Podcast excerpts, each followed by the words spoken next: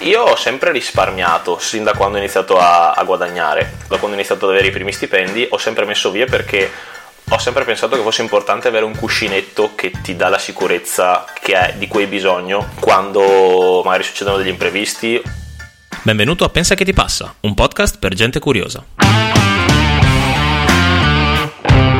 Parole e opinioni non richieste su come diventare la miglior versione di noi stessi. Siamo Matteo e Tommaso e quando abbiamo voglia facciamo quattro chiacchiere su quello che ci passa per la testa. Quotidianità, paure della nostra generazione, intelligenza emotiva, pensieri, parole, opere e omissioni. Benvenuti a questa nuova puntata di Pensa che ti passa. Oggi con Matteo parleremo di educazione finanziaria o comunque di, di finanza personale fondamentalmente. E niente Matteo, uh, se ti dico educazione finanziaria, cosa, cosa, ti viene in mente?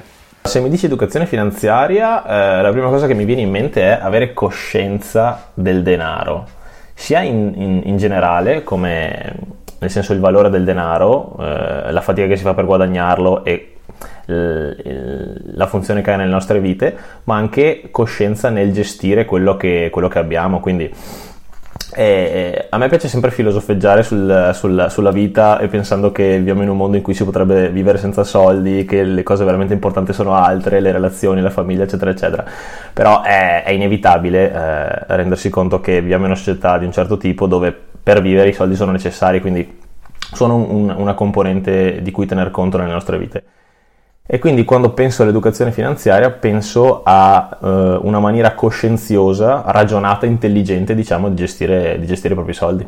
Perfetto, questa cosa ti, ti, è una cosa innata, una cosa che hai scoperto, una cosa che comunque ti hanno aiutato a scoprire i tuoi, nel senso la mia esperienza, sono totalmente d'accordo con quello che hai detto, ma la mia esperienza eh, è stata la mia esperienza è stata forgiata, credo sia sbagliato, nel senso che nel tema finanziario mh, mm, mio padre e quello che mi ha insegnato sono stati eh, eh, fondamentali per, per, darmi una linea, quindi anche per te è stato, è stato così oppure è una cosa che hai imparato col tempo, studiando? Secondo me è un mix di cose, può essere sia innata, eh, sia acquisita con il tempo, con le esperienze, e secondo me una grande parte viene, viene dai genitori, o quantomeno per me è stato così. Eh, soprattutto mia, mia mamma mi ha, mi ha, dato fin da piccolo una, una, forte consapevolezza dei soldi, forse anche esagerata dal mio punto di vista, perché poi bisogna sempre avere un bel balance fra gestione, risparmio e anche spesa. A me è venuta, è venuta direttamente, direttamente, dalla famiglia. E poi io di mio l'ho sviluppata perché mi è sempre piaciuto questo concetto di eh, non sprecare i soldi, non buttarli via, cioè eh, più che spendere i soldi che è necessario per vivere, per fare le cose, eh, la cosa che non mi piace è eh, spenderli in maniera sbagliata, quindi non utilizzarli nella maniera più, più, efficiente possibile, il che non vuol dire calcolare ogni minima cosa, evitare di offrire quando sei al bar o di fare quella spesa in più che non avevi programmato, però essere cosciente di come spendi i soldi. Quindi... Mi leggo a questo tuo discorso finché battono i tuoi vicini. Mi leggo a questo tuo discorso. Sono d'accordo che non, uh, che non, si possano spendere, ma bisogna essere coscienti di come si spende. E secondo me una cosa che mio padre mi ha insegnato, che è stata utilissima, che mi è utile tuttora, è tenere traccia dei movimenti, quindi dove spendo e dove entrano. Quindi io, uh, soprattutto a fine mese, posso valutare se il mio modo di vivere è sostenibile che eh, non è così scontato, nel senso che confrontandomi anche con altre persone o anch'io in determinati periodi della mia vita non c'è sempre questa, questa coscienza. Questa cosa torna molto utile secondo me quando um, nei momenti di difficoltà, perché nei momenti di difficoltà tenendo traccia appunto di quali sono uh, le, le entrate quali le uscite sai cosa aggiustare per comunque rendere eh, la tua vita sostenibile e continuare eh, ad andare avanti e lo scorso anno per me ad esempio eh, questo, questa metodologia, questo modo di agire mi ha, mi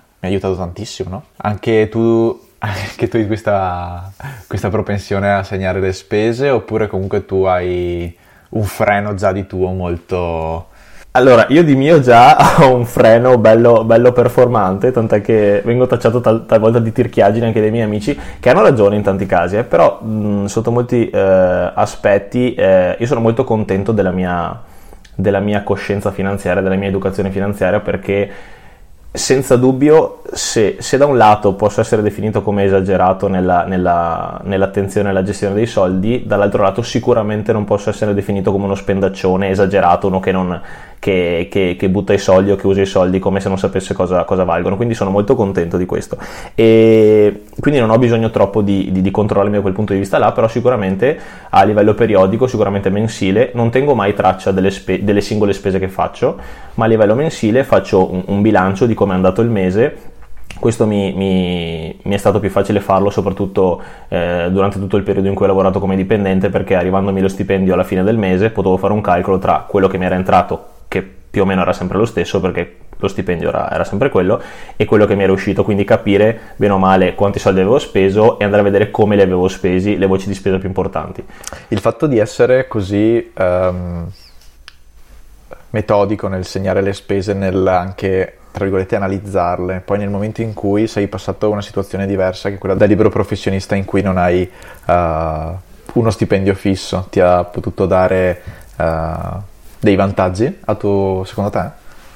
Allora, sono stati vantaggi e svantaggi, perché come molti sapranno, se tu sei abituato a prendere uno stipendio ogni mese, è, molto difficile passare a un momento nel quale non sai quel mese quanto guadagnerai, non sai se guadagnerai, se non guadagnerai e come andranno i mesi successivi. Quindi è una gestione dei soldi totalmente diversa, è una pianificazione anche delle tue spese totalmente diversa. Il fatto di essere molto coscienzioso finanziariamente mi ha aiutato a non, a, a non, bruciarmi tutti i miei risparmi o comunque a non esagerare eh, nelle spese non essendo sicuro di quello che mi sarebbe entrato. Però eh, ti devo dire, è, è, stato difficile perché passare da, da, un contesto in cui sei abituato ad essere dipendente a un contesto in cui devi, devi gestirti è molto più difficile. Ovviamente se uno decide di aprirsi la partita IVA, adesso non sono un esperto, però avendo ormai sei mesetti di, di, di partita IVA alle spalle, qualcosa l'ho capita. E se decidi di aprirti la partita IVA, devi essere obbligatoriamente eh, coscienzioso ed efficiente a livello finanziario, non puoi improvvisare, non puoi eh, fare il passo più lungo della gamba, almeno che tu non sappia cosa stai facendo. Quindi è, eh, per molti potrebbe essere una, una, oltre che una sfida professionale anche un buon modo per, per darsi un metodo perché, perché, sei costretto a farlo semplicemente, non, non, c'è nessuno che ti salva se non ti salvi da solo. Ti sei agganciato in modo bellissimo in realtà a, una, a diverse chiacchierate che abbiamo già fatto che poi sono, uh, si collegano al discorso della partita IVA che ti mette davanti a non al tuo lavoro, ma a tantissimi aspetti che sono quello finanziario, quello fiscale, quello mh, di, da parte commerciale, quindi davvero tantissime, tantissime, cose. Ma se continuiamo di qua, uh, secondo me usciamo anche un po' dal, dal seminato. ma, ma, invece sei sempre stato abituato uh, a risparmiare, nel senso come i soldi risparmiati, come, come li hai gestiti, nel senso che io parlo per me Uh, mettere da parte soldi è una cosa che mi è, mi è, sempre piaciuta, nel senso che avendo anche degli obiettivi per, prima per l'attrezzatura fotografica, magari poi per la casa, eh, l'automobile, queste cose qui, è una cosa che ho sempre cercato di fare, una cosa che in realtà ho approfondito molto nello scorso 2020 che eh, mi ha fatto capire che è importantissimo anche creare delle, delle riserve, dei guadagni per, per, un futuro. Una cosa che secondo me facciamo poco eh, come generazione è quella di pensare nel lungo, nel lungo periodo, tra dieci anni, tra vent'anni. Eh, soprattutto una cosa che penso è che sono abbastanza convinto che la nostra generazione non vedrà la pensione, la vedrà tantissimo in ritardo, quindi io comincio a ragionare anche nell'ottica di crearmi uh, delle fonti, dei risparmi da, di cui poter usufruire quando avrò boh, 60 anni e non 85 perché andare in pensione a 85 anni non credo abbia molto senso. La tua esperienza con risparmi, investimenti, queste cose qui? Sì, sì, guarda, io sono mega d'accordo con te, alla pensione non ci penso neanche, uno perché eh, è un concetto talmente lontano che non, non, non, riesco per niente a farlo mio, due perché penso che sia a livello di, di vita, proprio di emozioni, di cose che fai, di vita di tutti i giorni, ma anche a livello finanziario, pensare ai soldi che avrai a 65 anni è un po' difficile, nel senso sì, devi pensare nel lungo periodo, ma, ma, ma, ma devi, devi, pensare anche che, che, devi arrivarci con le tue gambe, non puoi arrivarci grazie all'aiuto di qualcuno come può essere la pensione, che comunque sono soldi tuoi, però stiamo parlando comunque di un, di un, di un sostegno da parte dello Stato.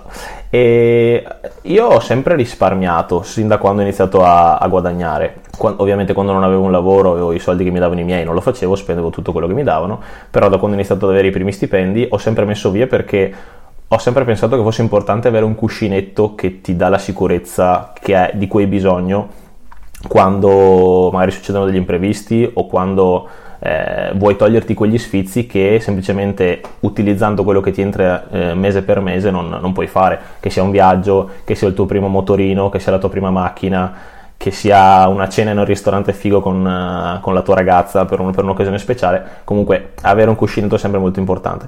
E anche io penso, sono d'accordo con te, tendiamo a non pensare nel lungo periodo mh, mm, eh, nella maniera corretta. E quello che faccio io ad esempio è... Eh, ho iniziato nell'ultimo anno in realtà e non sono esperto, non, non posso dare lezione a nessuno, però ho iniziato ad investire e, eh, informandomi online e um, utilizzando l- gli strumenti che, che ho scoperto.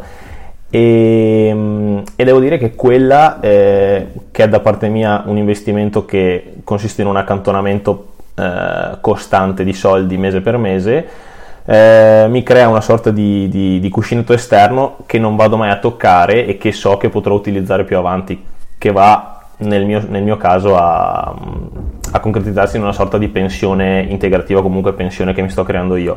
E secondo me pensare eh, al domani è sempre importante, però cercare di capire come, come, risparmiamo, come utilizziamo i nostri soldi nel presente è altrettanto importante dal mio punto di vista. Sì, che è un po' la coscienza di cui parlavamo prima, banalmente con eh, il classico foglio Excel e tenere traccia delle, delle, delle spese. Um, sì, quello del, dell'accantonare soldi, secondo me, eh, tra l'altro è anche un'arte, nel senso che comunque devi, non voglio entrare in un altro discorso che poi il minimalismo che probabilmente toccheremo più avanti, però effettivamente cominciare a ponderare bene i nostri, i nostri acquisti, cioè questa cosa mi serve davvero, questa cosa non mi serve davvero. E in realtà finché eh, hai una tranquillità eh, economica non ci pensi, secondo me. Mentre nel momento in cui eh, la merda sale bella alta e ti arriva al collo, allora cominci a valutare queste cose molto più seriamente. Che ripetendomi per la miliardesima volta, è un altro grande insegnamento del 2020. Dando anche delle cifre, in realtà io penso che con la carta di credito mediamente spendessi sui 400-500 euro.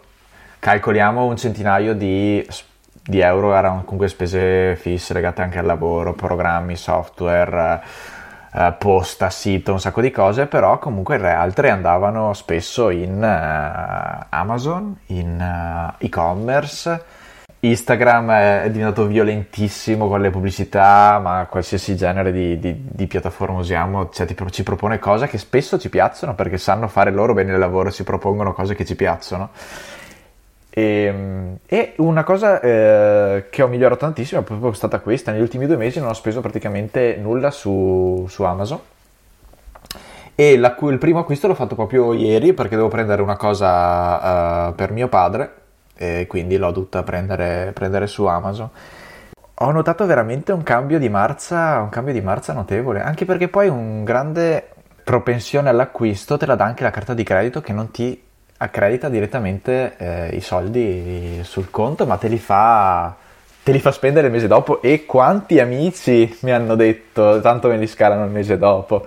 È una lama a doppio taglio cioè assolutamente pericolosa questa cosa. Quindi adesso mi sono un po' divagato, sono andato per le lunghe, ma volevo sentire anche un po' la tua esperienza a riguardo su, sul comprare oggetti istintivamente e sulla carta di credito? Forse tu non hai neanche la carta di credito? Io ho, non ho, una carta di credito, non l'ho mai avuta. Forse solo una volta quando vivevo in Germania per, per noleggiare una macchina, me la sono dovuto fare. Ed è un concetto, tra l'altro, è, è figo che tu l'abbia men- menzionato perché ne parlano spessissimo gli americani, soprattutto gli youtuber americani, perché in America un, la cultura della carta di credito è proprio sdoganatissima, cioè una cosa che qua in Italia non è che non esiste, però è molto meno utilizzata, lì è, è normalissimo farsi debiti su debiti con la carta di credito e poi quando li paghiamo si vedrà. E quella dal mio punto di vista, poi ogni, rispetto le opinioni di tutti, ognuno fa quello che vuole, però dal mio punto di vista è un modo di, di, spendere e programmare le spese deleterio perché io il modo in cui spendo è sempre eh, legato a questo ragionamento mi serve sì o no me lo posso permettere sì o no. Anzi me lo posso permettere dovrebbe venire prima. Quindi me lo posso permettere sì o no. Se me lo posso permettere mi serve sì o no. Mi riaggancio e ti interrompo un attimo nel senso che quella cosa del potermelo permettere ho letto una volta di una persona che di, mi faccia questo ragionamento. Me lo posso permettere? Sì. Me lo posso permettere tre volte, allora lo posso comprare. E questo è un altro esercizio che mi ha aiutato t- tantissimo a, a, dare priorità agli acquisti, alle, agli oggetti da comprare. Esatto, esatto. Infatti eh, anche quello è un, è un, discorso perché magari tu te lo puoi permettere. Facciamo un esempio banalissimo, eh, semplicemente per spiegarci. Eh, io ho 2000 euro sul conto corrente che tendenzialmente mi dovrebbero servire per pagare l'affitto, per mangiare e per fare le altre cose di ordinaria amministrazione. Vedo una bici eh, da, da, trail bellissima perché sono appassionato di montagna che costa 1900 euro. Me la posso permettere? Non esistono le biciclette da trail comunque, ti avviso. Esistono le mountain bike e le gravel al massimo, ma la bici da trail... la rifaccio o chiedo scusa? chiedi scusa, no, ma teniamo. Chiedo, scu- chiedo scusa, le bici da trail non esistono. Comunque. Uh, ok, piccolo inciso. La bici da trail esiste. Colpa mia. Una bicicletta che mi piace tanto e costa 1900 euro. La risposta alla domanda me la posso permettere se ho 2000 euro sul conto è ovviamente sì, ma dovrebbe venire da sé che non ha senso rimanere con 100 euro sul conto per prendersi una bici eh, se poi non abbiamo abbastanza soldi per provvedere le altre nostre necessità. Quindi, come hai detto tu, giustamente il discorso me la posso permettere tre volte, quattro volte, cinque volte, insomma, andare a vedere quanto va ad intaccare il nostro patrimonio personale e ci permette di, di avere soldi per fare le cose che sono veramente importanti, è la valutazione principe da fare quando, quando si fa un acquisto. Eh, molti non hanno, dal mio punto di vista, questa visione della priorità, quindi tante volte eh, un acquisto fatto per velleità o comunque un acquisto che oggettivamente non, non, può avere la priorità sull'affitto sul mangiare come una bicicletta, come un, un, un, abito o come un qualsiasi altro oggetto, a volte invece viene, viene acquistato per primo. Quindi lì eh, la, la, mentalità della carta di credito è una mentalità che non riesco a capire perché ho, nel mio chip non, è, non, non, non, ho implementato questo discorso di mettere le cose materiali o comunque che hanno a che, a che vedere con, con, i miei sfizi o con, con le mie passioni prima rispetto a quelle che sono le, le, cose, le cose, primarie, quindi pagare l'affitto, eh, avere da mangiare e, e, fare le cose che sono importanti come i pagamenti delle tasse piuttosto che eh, le bollette e le cose che vanno, che vanno, pagate. Il problema poi è che subentra anche certe volte al, allo status che ti danno certi oggetti, no? Quindi quando pensi alla macchina nuova...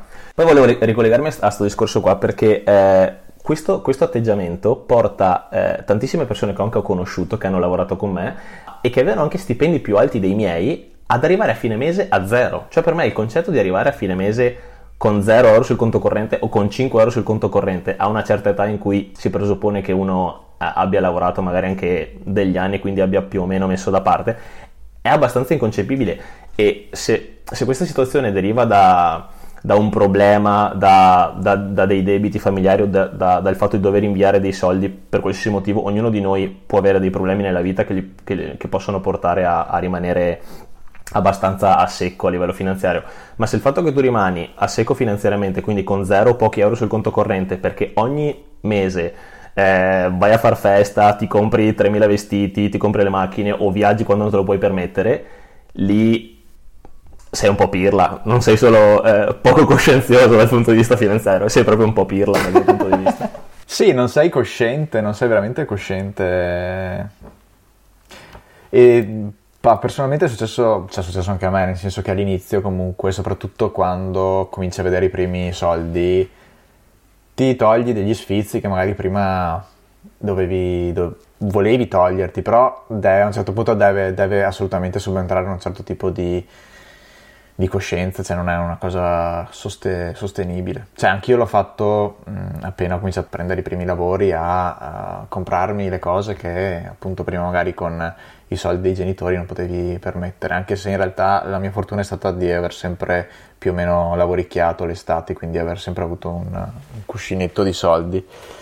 Però effettivamente sì, eh, arrivare a fine mese senza mai mettere via niente e poi come dicevi te con stipendi abbastanza importanti è proprio da, da, da pirla. eh, ti volevo fare una domanda io adesso sinceramente, dato che tu fra i due sei sicuramente il più metodico, il più organizzato ed è per questo che ci completiamo, eh, volevo chiederti se eh, hai dei consigli eh, particolari per eh, stimolare diciamo, l'educazione finanziaria o per avere una gestione quanto più efficiente dei propri soldi. Insomma, ad una persona che non è bravissima a gestire i propri soldi e che vorrebbe migliorare, che consigli daresti?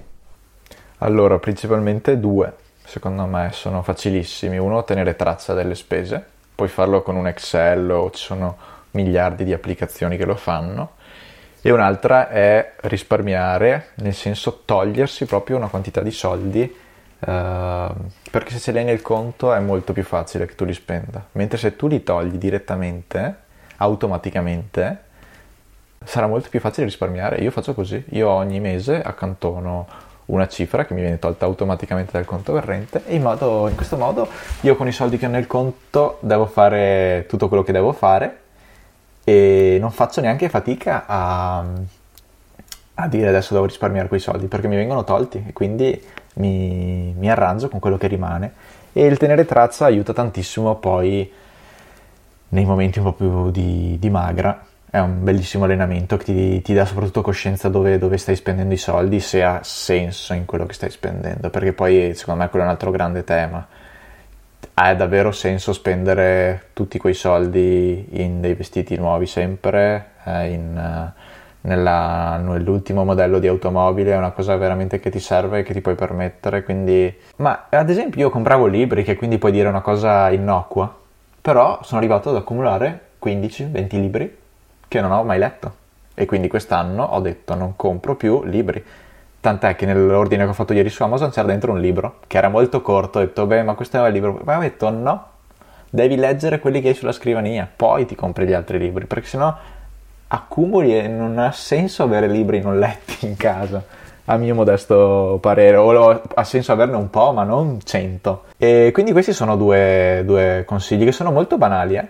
E, però secondo me possono essere molto molto molto utili. Sì, sì.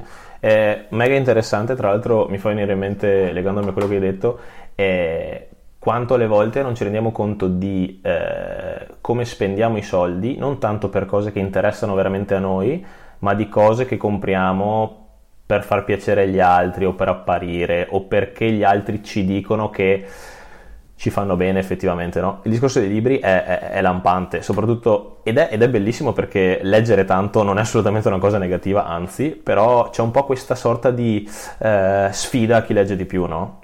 Alla quale io sinceramente non, non, mi sento di partecipare, nel senso che è bellissimo leggere, eh, complimenti a chi legge tanto, io mi sto cercando di allenare perché non sono mai stato un avido lettore, eh, però mi piace leggere e, e, ne riconosco l'importanza, però anche il fatto di dire, boh, io compro un libro perché lo voglio veramente leggere, perché mi porta valore, perché mi interessa quello che c'è, che c'è scritto nel libro, o perché tutti stanno leggendo sto cazzo di libro e allora lo voglio leggere anch'io. C'è anche lì... Ti no? interrompo un attimo, nel senso che ho letto anche un bellissimo Uh, ho visto un video di Micodelli, mi pare si chiami Micodelli, uh, che dice, Just Mick, bravissimo, e che in realtà, uh, lui dice che in realtà anche il metodo di apprendimento è cambiato, cioè è inutile leggere un libro, leggere tanti...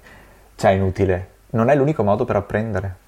YouTube mh, mm, e altri mh, mm, podcast, quindi in realtà il modo di apprendere è è cambiato, ma anche la lettura degli audiolibri c'è un altro. Quindi questa era un po' per dire anche la mia sul, su, su, su, questo del, dei libri. Ecco. Però sul discorso sta, dello status sono super d'accordo con te.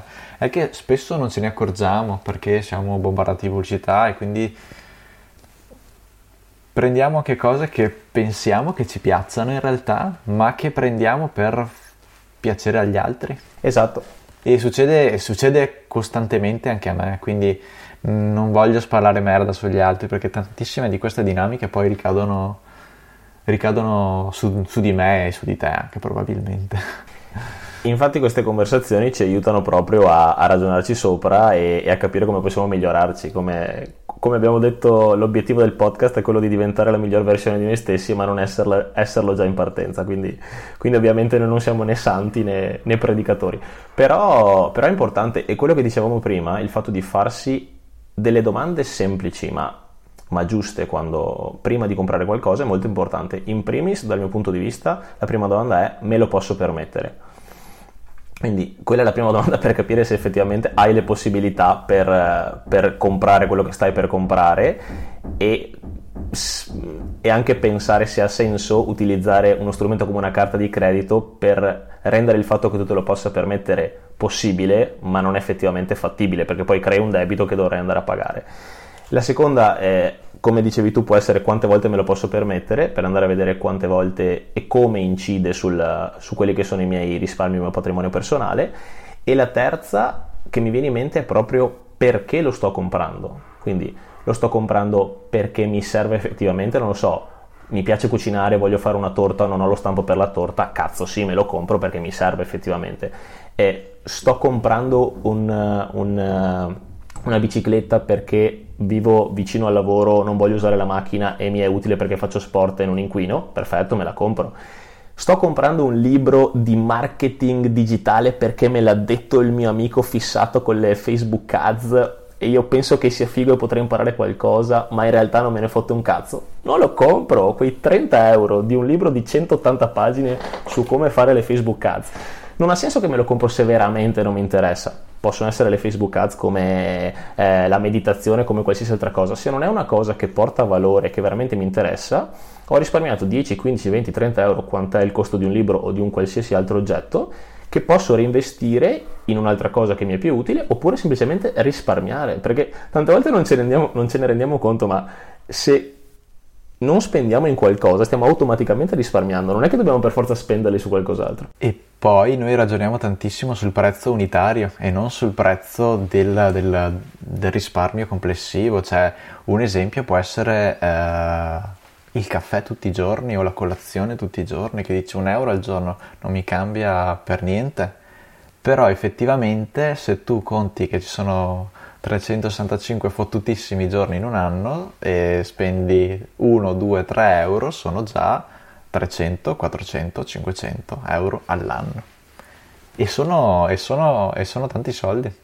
Cioè, tanti soldi, è comunque un, un, un gruzzolo che appunto se pensi nel, al prezzo unitario è poco, ma devi, devi fare anche i conti con con la, con la, totalità. Ecco. Quindi questo è un, bellissimo, un altro bellissimo discorso, secondo me, pensare più nel, uh, nel, nel, lungo, nel medio-lungo e non solo nel, nel brevissimo che...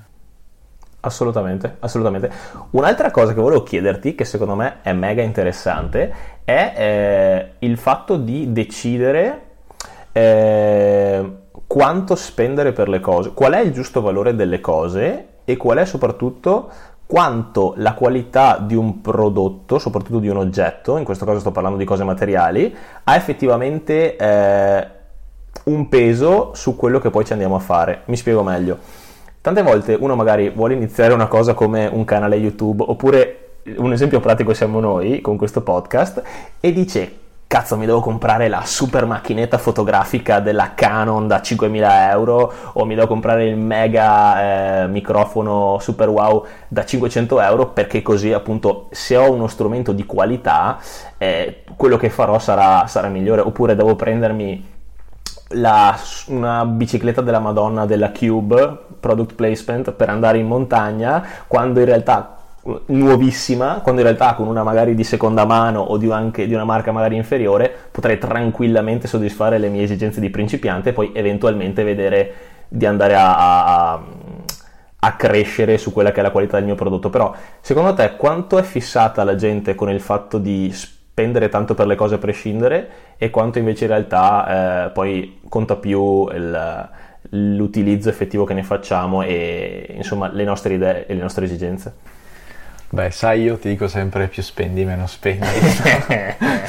Quindi è abbastanza provocatoria questa domanda a me. Allora, anche là, io sono sempre stata una persona che appunto dice più spendi meno spendi. Questo in realtà però cerco di confinarlo al mondo della, del lavoro, quindi mi spiego. Se devo comprare un computer, eh, io mi, mi, trovo benissimo con, eh, con i Mac, perché mi danno, eh, la, perché secondo me la cosa bellissima è che tu puoi avere un Mac che tutti i giorni per tre anni lo puoi accendere e sei sicuro che si accende e funziona. Quindi questo per me giustifica il fatto di, di pagarlo molto di più rispetto a, a, un computer tradizionale. Però hai fatto, hai fatto un bellissimo discorso, però spesso ci si focalizza tantissimo sullo strumento e non su quello che dobbiamo comunicare e questo podcast ne è l'esempio eh, siamo partiti con io che dicevo dobbiamo comprarci i microfoni con le aste e avere il software di ultima generazione.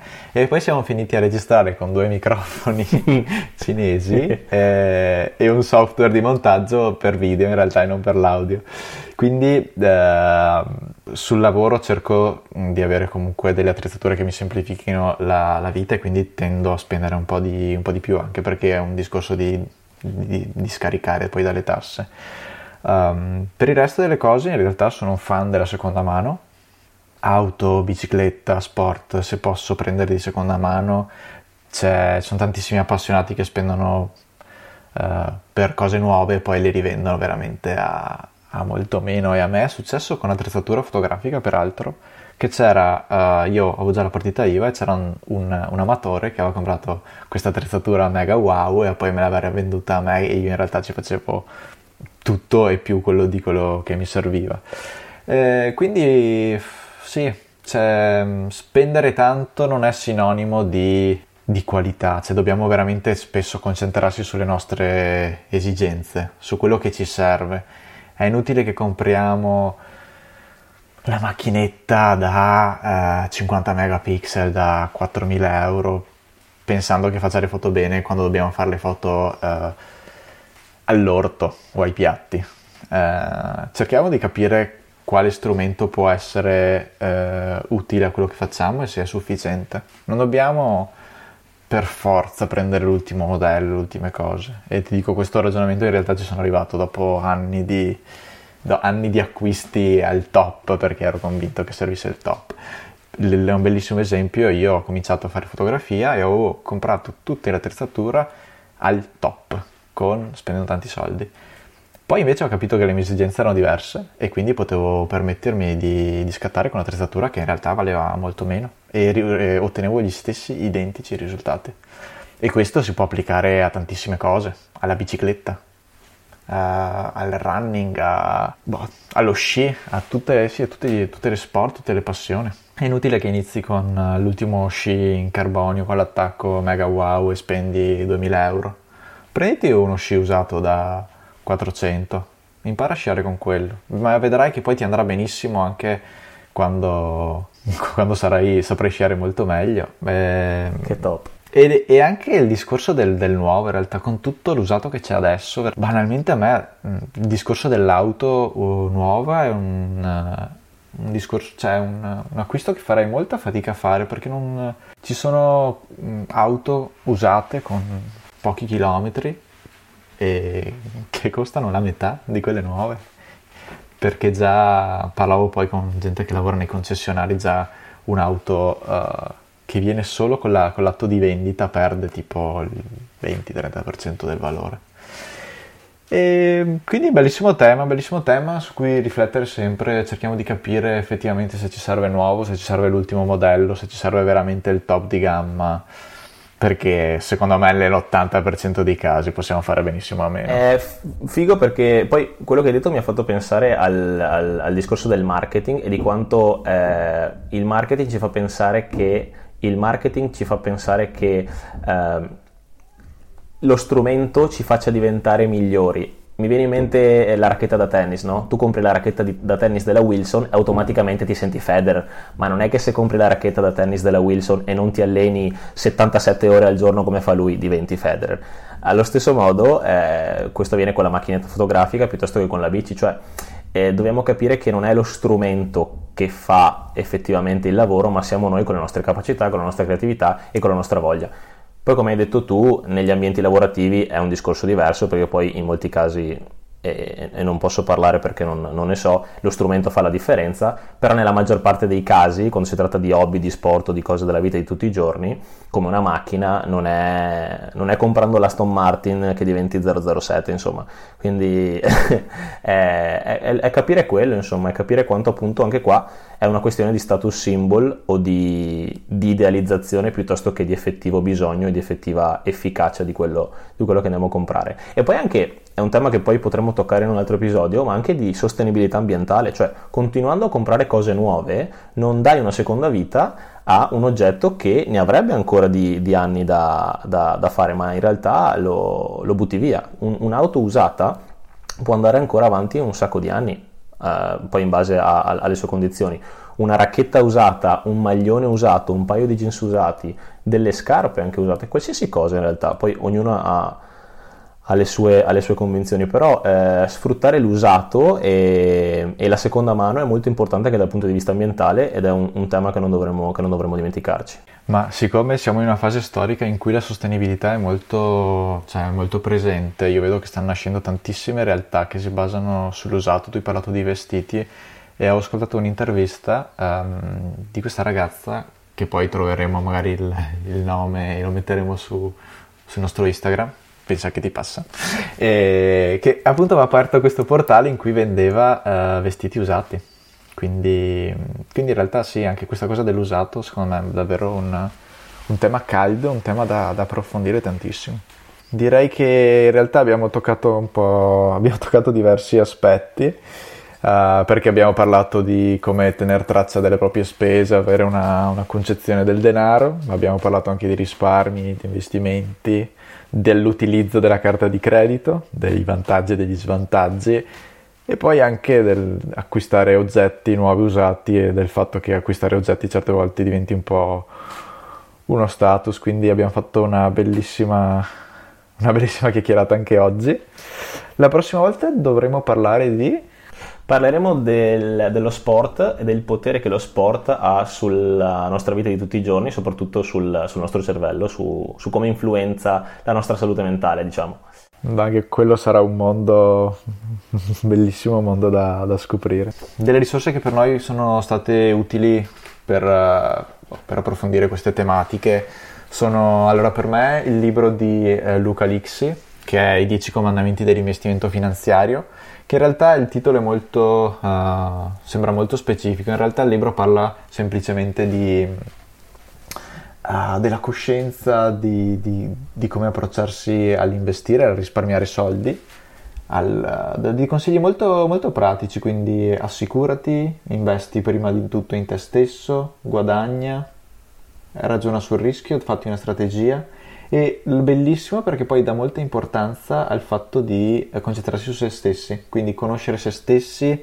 Eh, c'è un capitolo che si chiama Spegni la TV, quindi concentra di più sul, su di te, sulla tua famiglia, sulle, sui tuoi progetti. Poi un, un'altra risorsa interessante da, da, da, seguire, anche se non è totalmente e sempre incentrata su quello, è il canale YouTube di Marcello Ascani, che io e Tommy seguiamo da un po' di tempo e in alcuni video eh, Marcello appunto parla spesso di educazione finanziaria, parla di investimenti, parla di risparmio parla di come lui, eh, l'aspetto bello è che insomma dalla sua, dalla sua esperienza, non, non, non, cerca di insegnare niente ma dalla sua esperienza, è un ragazzo che insomma sta facendo un bel percorso e dal nostro punto di vista parla molto bene di, della gestione del, delle spese e de, dei risparmi e degli investimenti, quindi vi consigliamo di, di guardare i, i video a, a, tema educazione finanziaria sul suo canale perché sono molto interessanti. Questa puntata volge al termine, eh, seguiteci su, su Instagram per, per, più contenuti, degli extra, delle, delle considerazioni anche su, su questa puntata e, e per le novità su quali saranno le prossime